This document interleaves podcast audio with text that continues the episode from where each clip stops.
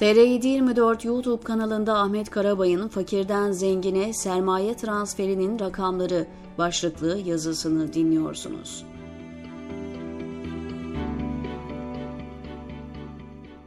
AK Partili Cumhurbaşkanı Tayyip Erdoğan sermayeyi sadece etrafındaki beşli çetede toplamadı. Faize karşı olduğunu söyleyerek ülkeyi enflasyon bataklığına sürükledi. Erdoğan ayrıca gösterge faizini düşük tutarak bankaların karlarının patlamasını sağladı. Devlet eliyle fakirden alıp zengine servet pompaladı. Geçmiş dönemlerde Adalet Partisi için fakirden oy alıp zengine hizmet ediyor denirdi. AP lideri Süleyman Demirel başkanlığındaki hükümetler vaktiyle bunu haklı çıkaracak hayli icraatlar da yaptı. Cumhuriyet tarihi boyunca AK Parti gibi fakirden oy alıp zengine veren ikinci bir parti çıkmadı. İşin içine bir de din istismarı da girince sömürünün boyutları farklı oluyor. Bu başka bir yazı konusu. Bütün ülkelerde ekonomik krizlerin faturasını hep alt ve sabit gelirliler öder. Daha doğrusu onlara ödetilir. Kapitalist sistemin motoru her ne kadar tüketim olsa da ücretliye verilen para gider kalemi olmaktan başka bir şey değil. Sistem para sahibini gözetir. Yatırım yapacak olan onlardır. Bundan dolayı ekonomik krizlerin ağır faturası dar ve sabit gelirlilere ödetilir. Hayat pahalılığı denilen kavram dar ve sabit gelirliler için geçerli. Gelirini kendi ayarlayabilen birileri için hayat pahalılığı söz konusu olmayabilir. Daha açık ifade edeyim. Ülkemizde Temmuz 2022 itibarıyla yıllık enflasyonu TÜİK tarafından %79,6 olarak hesaplandı. İki kişiyi örnek alalım. Bunlardan ücretli olanın bu bir yıl içinde aylık geliri 5000 TL'den 7000 TL'ye çıkmış olsun. Bu kişinin aylık kazancı %40 artmış olmasına rağmen hayat bu kişi için %39,6 oranında pahalanmış demektir. İkinci örneğimize bakalım. Bu kişi farklı işler yapıyor ve aylık geliri 5000 TL'den 12000 TL'ye çıkmış olsun. Bu kişi için son bir yıl içinde hayat pahalanmadı, ucuzladı. Çünkü %79,6 enflasyona rağmen bu kişinin geliri %40 oranında arttı. Aylık kazancı enflasyondan 60,6 puan daha yukarıda. Yani herkes enflasyonu aynı oranda hissetmez. Enflasyon herkes için aynı ama hayat pahalılığı göreceli bir kavram. Bizim toplumumuzun büyük çoğunluğu dar ve sabit gelirli olduğu için enflasyon ve hayat pahalılığı birbiriyle karıştırılıyor. Bankacılık Düzenleme ve Denetleme Kurumu bu yılın 6 ayına ilişkin bankacılık sektörü verilerini açıkladı. Sektör 2022 yılının ilk 6 ayında 169,1 milyar TL kar elde etti.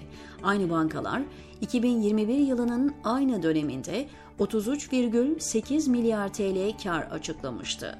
Bu rakamlar sektörün geçen yılın aynı dönemine ilişkin karını %400 artırdığını gösteriyor. Türk bankacılık sektörünün konsolide olmayan ana göstergeleri raporunda fazlaca ayrıntı yer alıyor. Ötekiler teknik rakamlar. Kar patlaması yapanlar sadece bankalar değil, büyük şirketler de aynı dönemde bankaları aratmayacak miktarda karlar açıkladı. Elektrik zamları vatandaşın bütçesini sarsarken elektrik şirketleri yüzde binleri bulan karlılıkları yakaladı. Aydem Enerji %1232, Ayen Enerji %1397, Galata Wind %3635. Enerji şirketi Tüpraş bu yılın ilk 6 ayında 10,6 milyar TL gelir açıkladı. Halbuki beklenti 7 milyar TL idi. Tüpraş'ın Shell'le birlikte sahibi olan Koç Holding ise aynı dönemde 15,5 milyar TL kar yaptığını duyurdu. Azeri petrol şirketi Petkim 4,3 milyar TL, Ereğli Demirçelik 6,6 milyar TL, Sasa Polyester 3,2 milyar TL. Tekrar ana konumuza dönelim. Erdoğan döneminde para transferinin boyutları bu yılın ikinci çeyreğinde açıklanan bilanço rakamlarıyla ete kemiğe bürünüp sömürü olarak ortaya çıktı. Özellikle geçen yıl yaşatılanların yılbaşından bu yana sonuçları görülmeye başlandı. Bankalar %400 kar elde etti. Bu kazançların temelinde iki neden var. 1. Merkez Bankası bankalara %14'ten para veriyor. Bankalarsa aldıkları bu parayı hazineye borçlanma senedi karşılığı %25'ten satıyor. Kalanını da piyasaya %30-40'tan kredi olarak veriyor. 2. Kur korumalı mevduat hesabı. Bankalar topladıkları kur korumalı mevduat hesabı mevduatına %17 faiz veriyor. 3 aylık dönemsel faizi %4,25. Bu sürede döviz kuru değişimi %20 oldu. Aradaki farkı devlet ödeyeceği için bankaların faiz gideri minimum seviyede. Banka kazançlarının patlama yapmasının altında yatan başka sebepler de var. Yılın ilk yarısında %17-18'den topladığı mevduatı şimdilerde %40'larla veriyor. Vadesiz mevduatla kredi arasındaki vade farkından büyük karlar ediliyor. Bütün bunlar işin ayrıntı kısmı. Temel gerçek şu, Erdoğan hükümeti faiz ve nas diyerek dindarların gözlerini boyarken fakirden alıp zengine sermaye aktarımı yapıyor. 10 Şubat 2022 tarihli ülkenin nereye sürüklendiğini hala fark etmediniz mi? başlıklı yazımda bu fakirden zengine para transferinin ayrıntılarını anlatmaya çalışmıştım. 6 aylık bilançoların açıklanmasıyla birlikte o gün göstergelerden hareketle yazdıklarımın bugün ete kemiğe bürünmüş halini maalesef görüyoruz. Bu ülkede toplumun çok büyük kesimi için enflasyon hayat pahalılığı demek. Enflasyon silahıyla devlet ve devletin koruduğu kesimler fakiri soyarlar. Süleyman Demirel 1990'lı yıllarda öteki liderlerle beraber TRT'de katıldığı bir programda enflasyonun toplumda ne gibi tahribatlar yaptığını anlatmıştı. Süleyman Demirel o konuşmada esasen enflasyon devletleri yıkan bir olaydır. Hırsızlıktan, soygundan, fuhuşa kadar hemen hemen bütün yolları açar demişti. TÜİK enflasyonu %79,6, ENAK enflasyonu %176, sokak enflasyonu %250.